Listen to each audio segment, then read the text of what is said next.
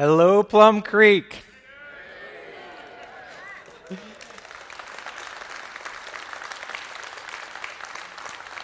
It is so good to see you. It's been a while, hasn't it? If you're new around here, you might be thinking, who is that guy? And just in case, my name is Doug Hartley. I'm the senior minister here at Plum Creek. And the truth is, I've been on a sabbatical for the last three months, and I've got to say, I have been ready to be back with my church family. And right out of the gate here, I want to thank you for all the support I received with this sabbatical. I have been so grateful for this time. I want to thank the elders for making it possible. I want to thank the rest of the staff for carrying an extra load this summer. And I need to specifically thank Jared and Dylan and Tom for preaching over the last twelve weeks. Yeah. Absolutely. I knew they would do a great job, and from what I heard, both personally and from several of you, that's exactly what happened. And these guys brought strong messages that were grounded in Scripture, and I believe God used them to say what Plum Creek needed to hear. And you know, that's one of the things I really appreciate about our church. Plum Creek is not overly dependent on any one person. And that's a very healthy thing. But you know, there's one more group I need to mention. I need to thank all of you who prayed for me and my family during the sabbatical. I know there was a prayer team lined up to make sure that Hannah and I were prayed for every single day. And I can't tell you how much that means to me. But like I said, it's great to be back, and I'm excited to jump into this morning's message. I thought about calling this sermon, How I Spent My Summer Vacation. I used to write those kind of papers when I went back to school as a kid, and maybe you did too. But that title wouldn't be really accurate because a sabbatical is very different than a vacation. And I know that people have questions about the purpose and the nature of a sabbatical. Uh, so I understand that, and, and I thought it'd probably be a good idea if I give you a quick rundown of what this was all about. First of all, what is a sabbatical? Well, when you're talking about the local church, a sabbatical is usually a time of extended leave for a minister, and the purpose is to spend time with God, to rest, and to be renewed, but it's also a time to learn and prepare for the next season of ministry. So another question you may have wondered about, and that's why now? Why did I make the request for a sabbatical this year? And I'm happy to answer that question. Around six or eight months ago, I had some heavy things going on. One big issue was that my parents needed help. Uh, my mom's health was in decline, and my dad was struggling to take care of her, and I really felt pulled between here and there. Most of you know that my mom passed away back in March. That was another time when I was so grateful for your support and your prayers. So the situation with my parents was a factor, but if I had to name the number one reason why I felt the need for a sabbatical, it was my own health. For over two years, I've been dealing with a series of symptoms, and we've had trouble getting to the bottom of it. The most difficult symptom has been these disturbing sensations in my head. And to be clear, I'm, I'm not talking about emotions. They're just weird sensations. They're kind of hard to describe, but if you want to hear me try, feel free to ask later. Now, if you've only seen me on Sunday mornings, you may not have noticed this because the symptoms tend to show up in the afternoon and especially the evenings. I'm glad to report, though, that through several avenues, I have found some relief. I can't say everything is perfect, but the situation is much better. But then there was one more reason I asked for a sabbatical. The beginning of this summer marked twelve years since I started ministry in the local church. twenty-five years, sorry about that. It was back in ninety-four when I became a youth minister up in Findlay, Ohio. And something about that milestone, twenty-five years, it made me want to step back and evaluate my relationship with God, His calling on my life, and just ministry, period. So that's where I was going into this summer. And one last question I feel like I should, should answer, and that's, what did I do? How did I spend my time? Well, I did have some great opportunities to get away and spend time alone with God. Sometimes that was out in nature. Sometimes that was sitting somewhere quiet where I could focus on Scripture and prayer. I also spent extra time with my family, which was awesome. We did a lot of hiking. We went on a lot of adventures together, and we really just enjoyed that time. But going into this sabbatical, another goal of mine was to dig into the topic of discipleship. For Plum Creek and other churches, especially in our culture, I wanted to know, how can we be more effective at making genuine disciples of Jesus who then go out and make other disciples? I wanted to know, what is God doing in our world, both in the U S and, and all over the globe? Well, with that goal in mind, I visited twelve different churches, I read several books, I met with several leaders around the country, and I can tell you, I, I've seen some really encouraging things, and I believe that God has given me some clarity in this area. I've been looking forward to coming back to Plum Creek and sharing some of what I've learned, and that's why it's very cool that we're in the middle of this series called Focus. This series is all about making disciples and helping lost people find a relationship with Christ. Two weeks ago, Jared kicked off this series by laying a foundation and looking at disciple-making as the mission that God has given the church. Then last week, Tom looked at this mission from a global perspective, and he explained that we've been called to reach out to people not just in our community or in our region, but to the very ends of the earth. Now, if you missed either of those messages, I would highly go back. I would highly recommend that you go back and listen. Uh, you can easily hear Jared's sermon on our website, Plum Creek dot org. But because of the sensitive nature of Tom's work in several different countries, we're not going to put his sermon online. However, if you go back to the sound booth after the sermon, uh, we'd be glad to make you a copy and give you a C D.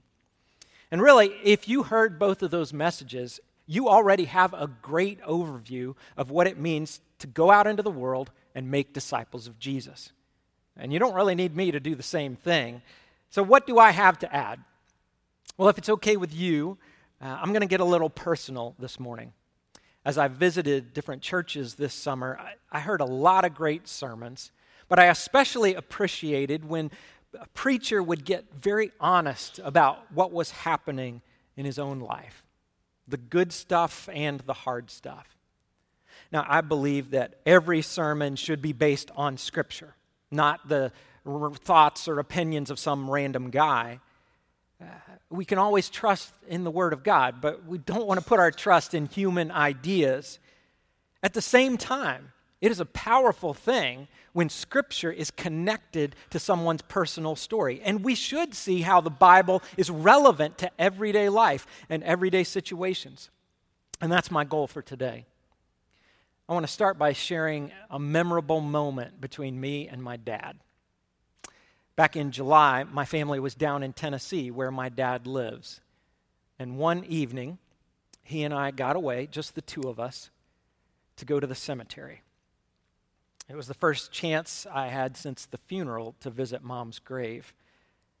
Since March, the marker had been put in place and grass had grown over where there had been dirt back in March. Dad and I stood there and talked for a few minutes. And then we got back in the car, and I said to him, "This whole thing just still seems so strange." Dad agreed, but then he went on to tell me that he's been asking some really difficult questions. He struggled with why this happened, when it happened.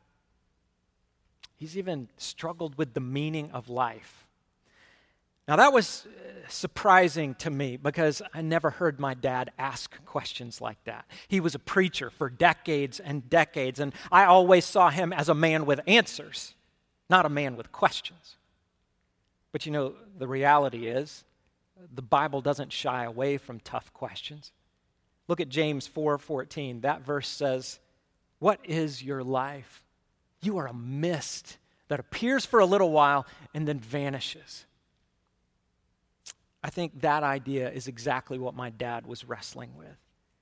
Life is so fragile and so short. And why is that? Why does life throw you these unexpected curveballs? And why do we get so knocked down and so beat up? And where is God in all of that?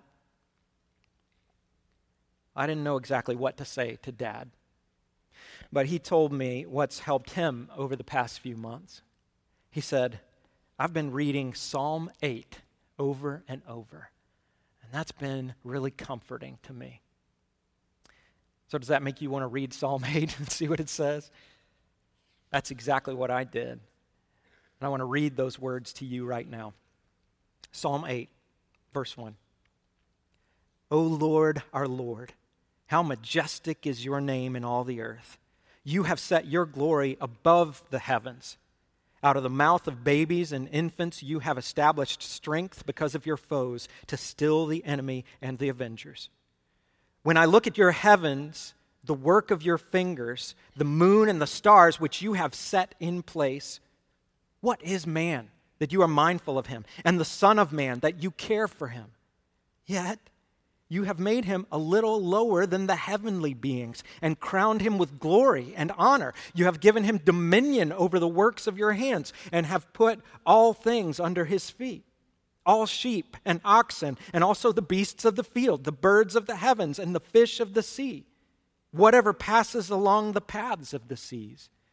O Lord, our Lord, how majestic is your name in all the earth. So where is the comfort in that passage? I can't tell you what my dad would say, but here's what I take from these words. When you look at who God is, his power and his glory, his strength and his greatness, why should he care about us? Compared to the universe, I'm just a speck. But the universe is just a speck compared to God. He is the creator, and I'm just a creature. I'm just this fragile, mortal being. I can't even cause my heart to beat. And then on top of that, look at God's perfect holiness and righteousness. I'm not even close to that. And no offense, but you aren't either. So why do we matter? We're so small and so insignificant. Well, all of those things are true. But despite those things, God loves us. For whatever reason, God cares deeply about us. But do you see what he's done? Outside of him, we have no real significance. But with God, he's given our lives significance and purpose and meaning. He's given us a responsibility to be good stewards of this life and this world. He's also given us an opportunity. We can give glory to God by fulfilling the purpose that he's laid out for us. And in the end, that's why we exist, to give God glory. So what if we decide, yes, I want to fulfill that purpose? How can we use our lives to give God glory? Well, in order to do that, we need to give God his rightful place as the king of all creation. We also need to worship him and, and honor him in everything that we do. We need to obey every one of his commands, and we need to choose his will above our will every single time. But the truth is, we struggle to do that, and we fail. We're selfish, and we're proud, and we don't always want to obey God's commands. We don't always want to do the right thing for the right reasons. So let's review here. The reason we exist is to give God glory. But we do a terrible job of that. Left to ourselves, we're not going to get that right. So what is the solution? The only solution is a life-changing relationship with Jesus. And I know that some of you have heard me say that literally hundreds of times. But it's true. Only through Jesus can we find the grace and forgiveness to cover our sins and our imperfections. And only through Jesus can we receive the power to live according to our God-given purpose. A relationship with Jesus makes all the difference. It's the greatest gift. It's the greatest blessing that anyone could ever receive. And if you have truly received that gift, you'll want others to receive it as well. If you've been changed by his grace and filled with his love, your natural response is to want as many people as possible to find that same relationship with Christ. And you know, that's exactly what God has told the church to do. Our focus should be leading people to a life-changing relationship with Jesus. And the basis for this whole series comes from Matthew chapter twenty-eight, verses eighteen to twenty. And I'm not going to focus on these verses today because Jared and Tom did a great job with that. But I do want to go back and read this passage because this is foundational. And remember, these were some of the last words that Jesus spoke before he left this earth. Matthew chapter twenty-eight, starting with verse eighteen. Then Jesus came to them and said, "All authority in heaven and on earth has been given to me. Therefore, go and make disciples of all nations, baptizing them in the name of the Father and of the Son and of the Holy Spirit, and teaching them to obey everything I have commanded you. And surely I am with you always, to the very end of the age." So like we heard the last two weeks, these are the marching orders for the church. And this wasn't just for the original disciples. This isn't just for preachers or elders or a small group of super Christians. Every follower of Jesus has a role to play in leading others to become disciples of Jesus. Another way to think about this is to look at the beginning of Jesus' ministry, back when he was calling his first disciples. One day, Jesus was walking along a lake, and he saw two brothers out there fishing. Their names were Peter and Andrew. And listen to what Jesus says, Matthew four nineteen. And he said to them, "Follow me, and I will make you fishers of men." Now that's a short, simple sentence, but there's a lot of meaning in that sentence. A minister and an author named Jim Putman points out that this verse gives us the definition of a true disciple of Christ. So let's break it down. In the first part, Jesus says, "Follow me." And what does that mean? Well, from that phrase, we learn that a disciple knows and follows Christ. Remember, this was the first century Jewish world, and that was a time when it was a big deal to be the disciple of a rabbi. A disciple would place himself under the rabbi's authority. He, he would literally follow the rabbi around on a daily basis and get to know him and learn from what he said and what he did. And over time, the disciple would become like the rabbi. Now today, a lot of people like the idea of being saved, but many folks are a little reluctant about actually following Jesus. A lot of folks don't feel like doing what Jesus told us to do. But this is part of the definition of a true disciple. A disciple actually follows Christ. Let's look at the next part of the verse. Jesus said, "And I will make you." At first glance, that short phrase may not seem that important, but when you think about it, we see here that a disciple is being changed by Christ. I will make you. His plan is to turn us into something different than who we used to be. Through the Holy Spirit, Christ transforms our hearts and our minds, and the Spirit equips us to carry out the last part of the verse. Jesus said, "Follow me, and I will make you," what? "Fishers of men." And by the way, the Greek word for men there is anthropos, which refers to both men and women. But what do we learn from this phrase? Well, it's obvious, isn't it? A disciple is committed to the mission of Christ. And the mission of Christ is people. It's to go out and find people who are like lost sheep, to find people who are far from God and help them get back to God through a relationship with Christ. But right here is where many of us struggle. We think, I can't do that.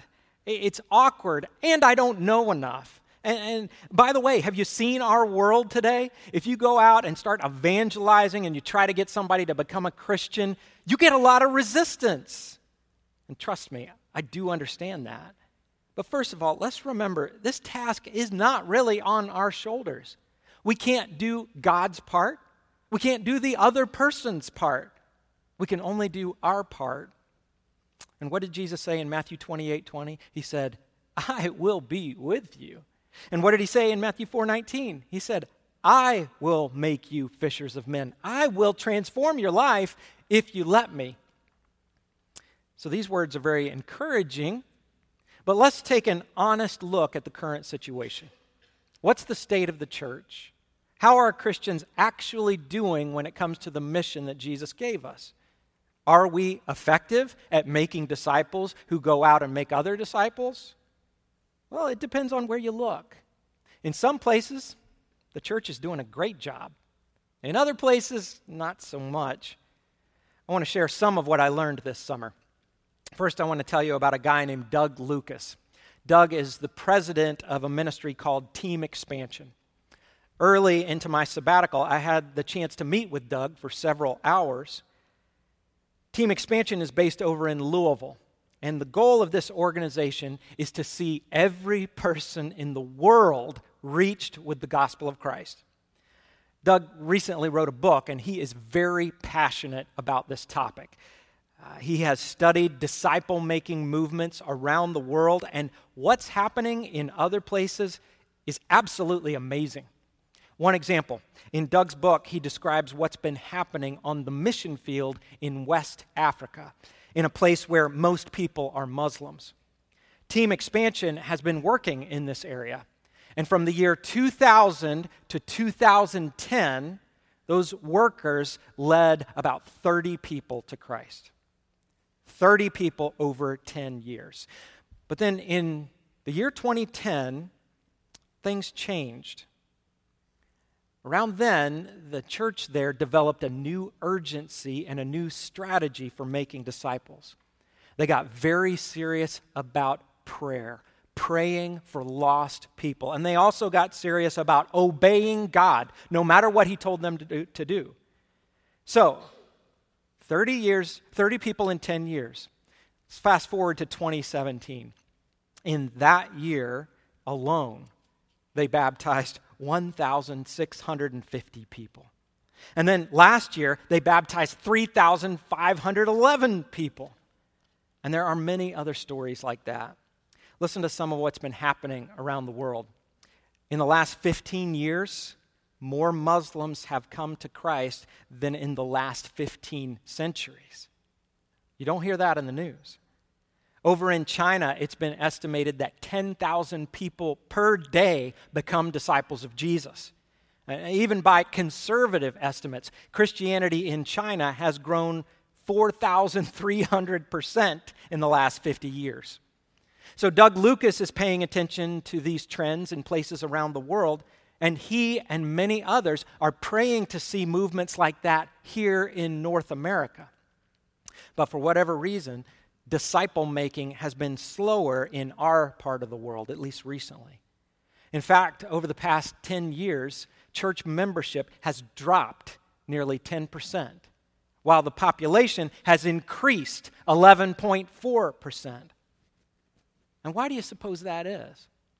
Well, we could look at a lot of different factors, but here's one statistic that I see as relevant. Only two percent of Christians share their faith. two percent. So what do you think? Is that just the way it is? Or is change possible in the American church? Like I said, I've seen some encouraging things, even in our country. There's a church not far from us called Mount Carmel Christian Church. And back in June, I sat down with Dee Dee Bacon, the senior minister of Mount Carmel. And they have implemented some of the disciple-making strategies that we see in other places. And Dee Dee has noticed at least one significant change.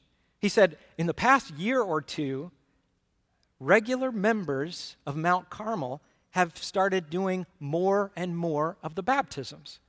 By percentage, the staff has been doing less baptisms. And you see why that's exciting, right?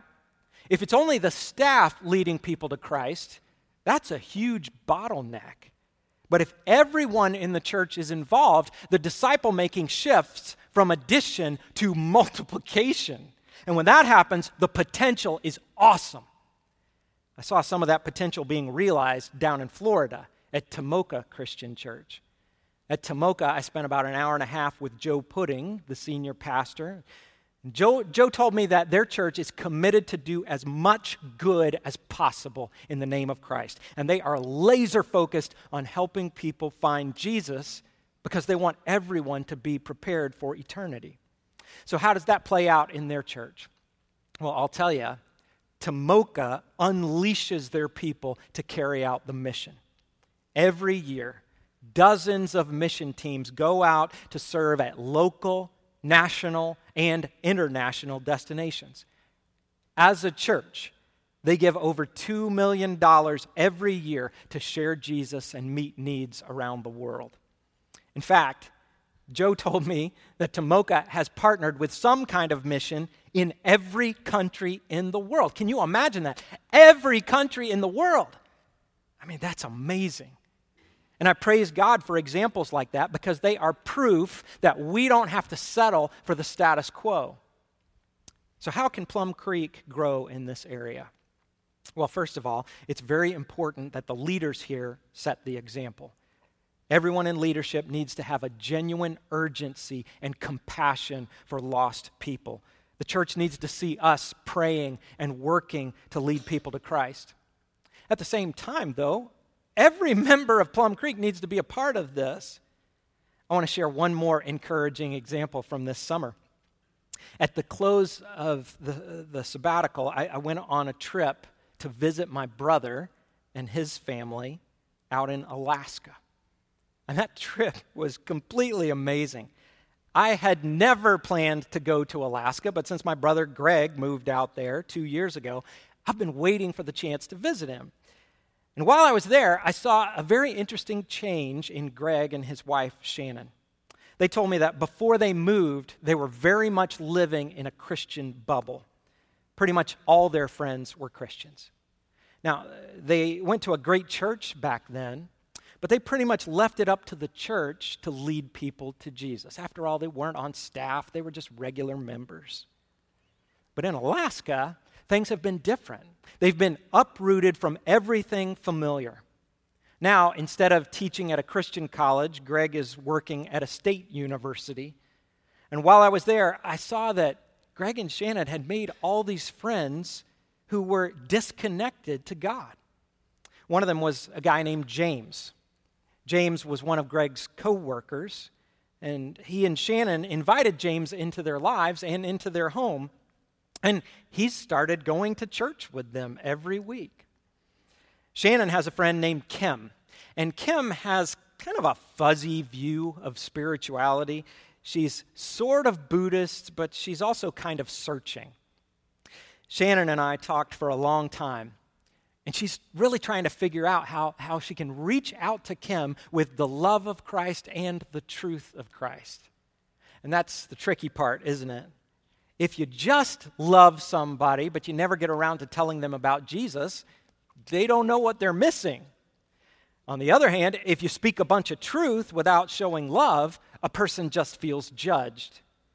And in the end, only Jesus got that exactly right. But I love the fact that my brother and my sister-in-law are wrestling with this, and they've gotten serious about letting God use them to lead people to Christ. Now, some of us may feel like Greg and Shannon before they moved to Alaska. We may think, oh, I just don't know people who need Jesus. But you know, there are lost people all around us. We just have to pay attention and pray for opportunities. It's similar to something that happened to me this summer. Kind of random. Uh, early in June, pretty much out of the blue, I started to get interested in birds. Now, I never cared about birds before, and I don't know exactly why this happened, but all of a sudden, I started paying attention to the birds around me. I got an app that helps me identify different species, and I got a decent pair of binoculars. And you know what? I started to see things that I never would have noticed before. Just down the road here in Grant's Lick, one day I was on my morning run, and I spotted this beautiful Baltimore oriole sitting up in a tree. Have you ever seen the bright orange of a Baltimore oriole in person? I mean, it's, it's brighter than an orange Tic Tac. But I only saw this because I was looking around. I was paying attention.